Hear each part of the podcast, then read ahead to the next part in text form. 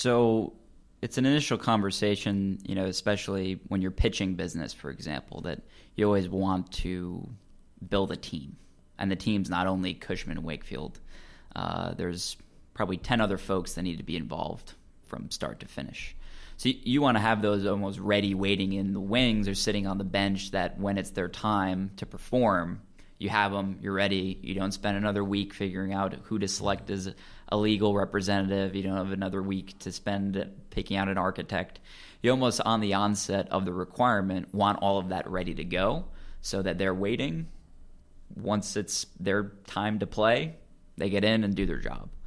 Um, I, we don't see that often because real estate ends up becoming something that's an afterthought for a lot of folks. Um, uh, unless they're properly advised. Um, and usually it's the tenant rep brokers that are knocking on the door and saying, you know, your lease is up in a year. To you, that might seem like a long time. To us, we know that that's tomorrow, especially if you're 10,000 feet.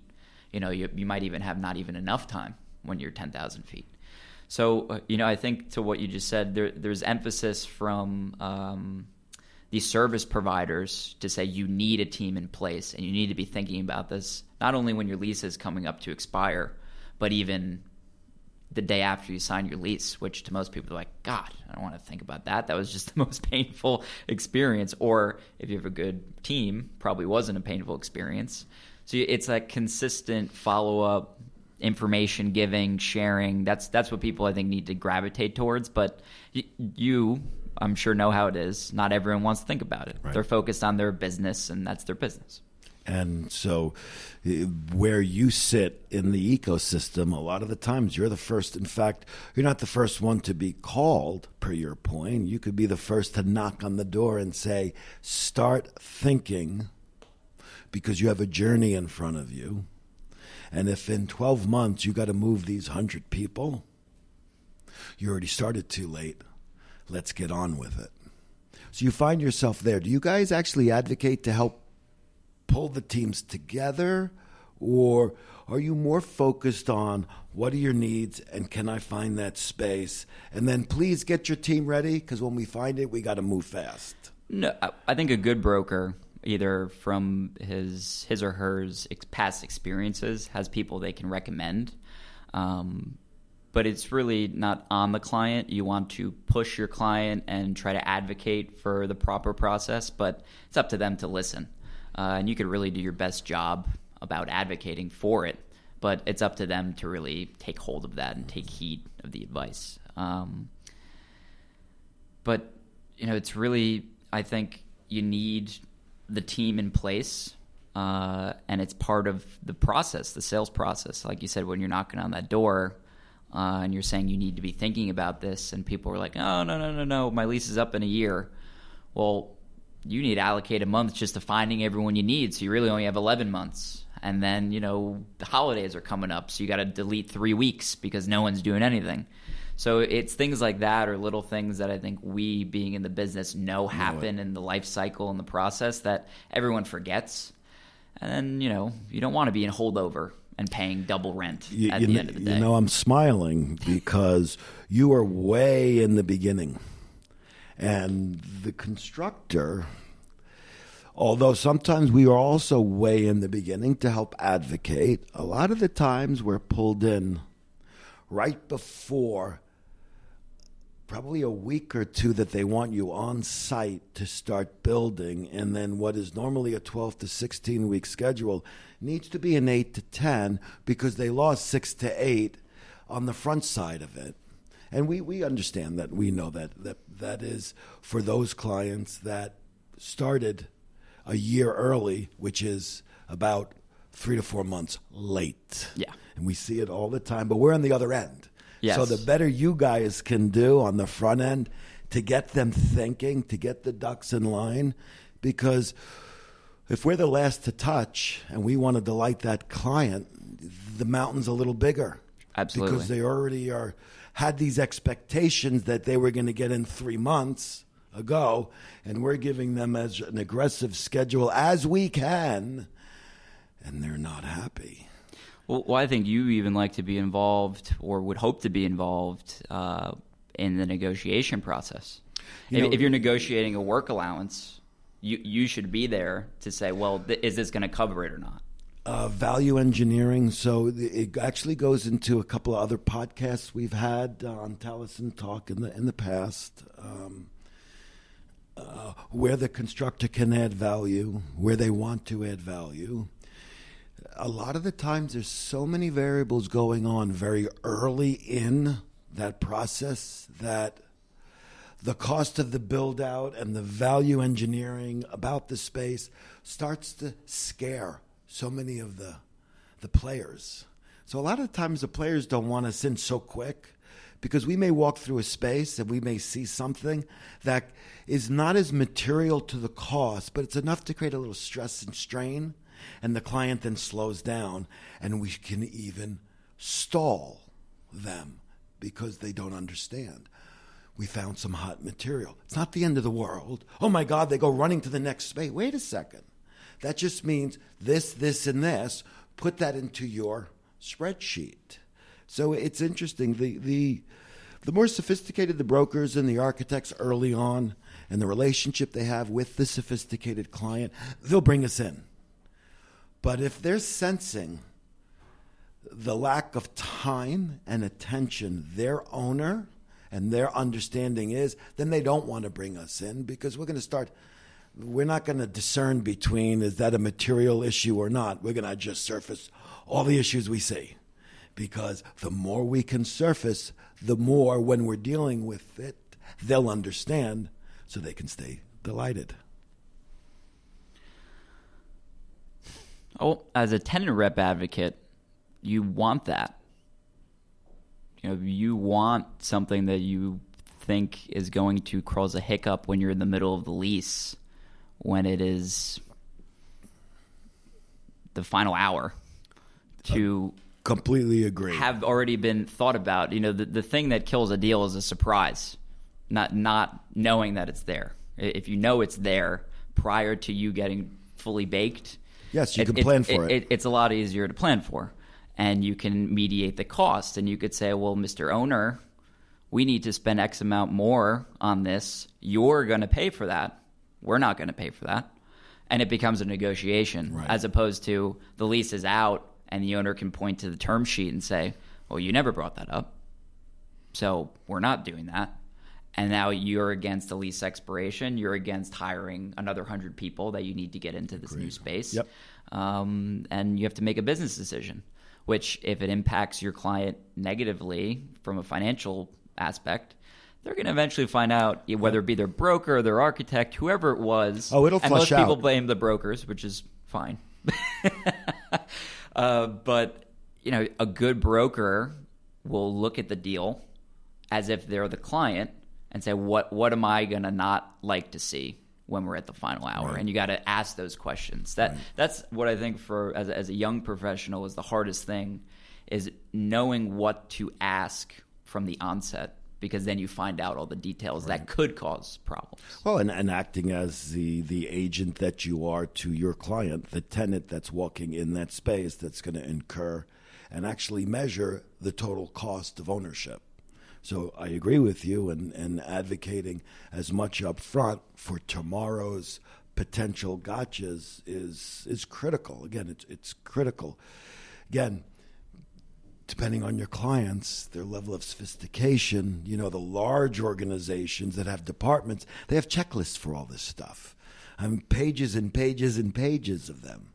Um, and you know that was built up on lessons learned over the decades that they've been doing it. Um, so I agree. I think the tenant advocate broker has a lot on their plate because they should be really flushing everything out for all that's concerned.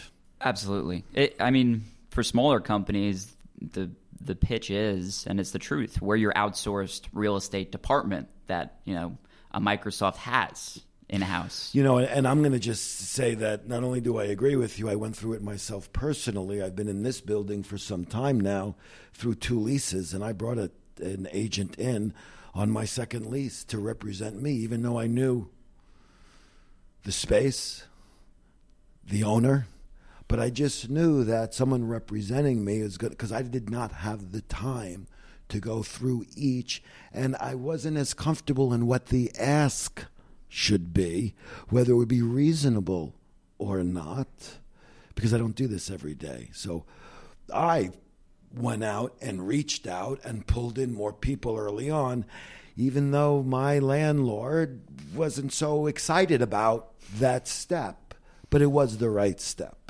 Absolutely.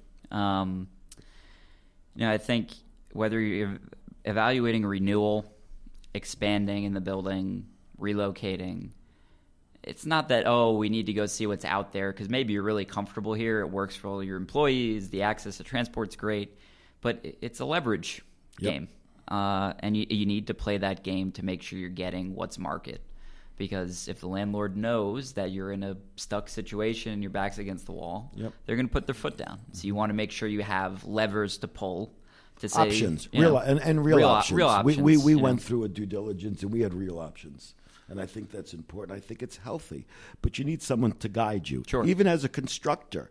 And we deal with this ecosystem every day. It, it added value, even against my judgment in in some of the processes that we went through.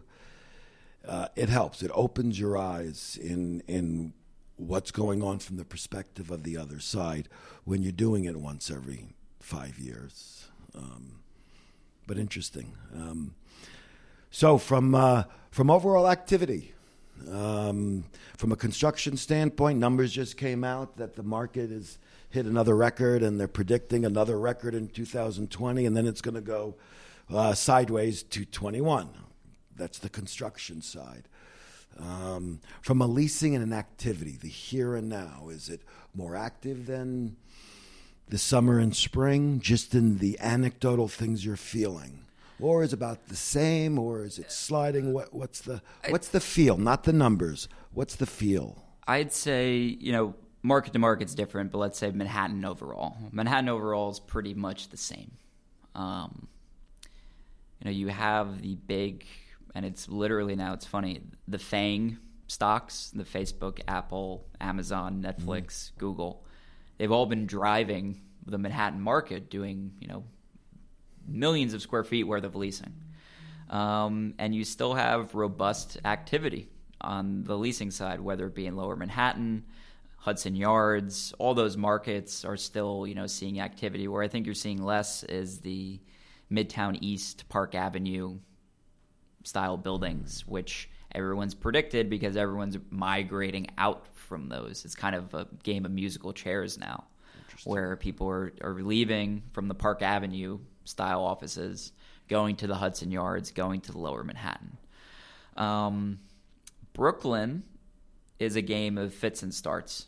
You know, it's you have not to get into numbers, but you have millions of feet being built, and not necessarily millions of feet of tenants either coming in from outside of New York or from Manhattan a lot of organic leasing in Brooklyn. You know, you have companies that were born there that just this is part of their ethos and their culture, and they've been consistently growing. But will it meet demand?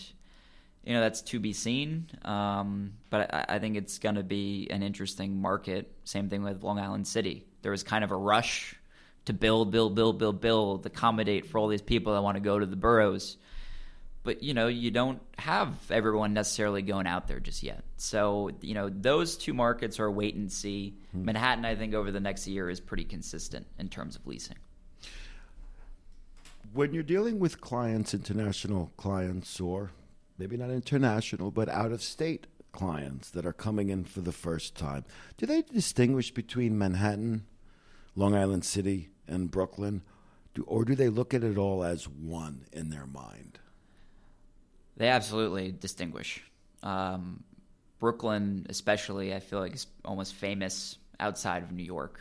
You know, Williamsburg has become this place, this really cool, hip place, um, you, especially for companies on the West Coast. Um, being in Brooklyn, being in you know Chelsea, this those areas that are, you know are kind of the quintessential startup tech world are very important to them. Um, but uh, again, a lot of it comes down always to what's it going to cost. Manhattan, for the most part, is more expensive than Brooklyn. There's parts of Manhattan that are less expensive than Brooklyn and Long Island City, for that matter. Uh, but there's a lot of great incentives for moving from out of state into boroughs as well as Manhattan. But the boroughs kind of you get the double whammy of incentives. Um, so that all comes into that spreadsheet we were talking about before, where you know if I relocate 100 jobs from Boston to Brooklyn versus Boston to Manhattan, what is my tax incentive going equation. to be?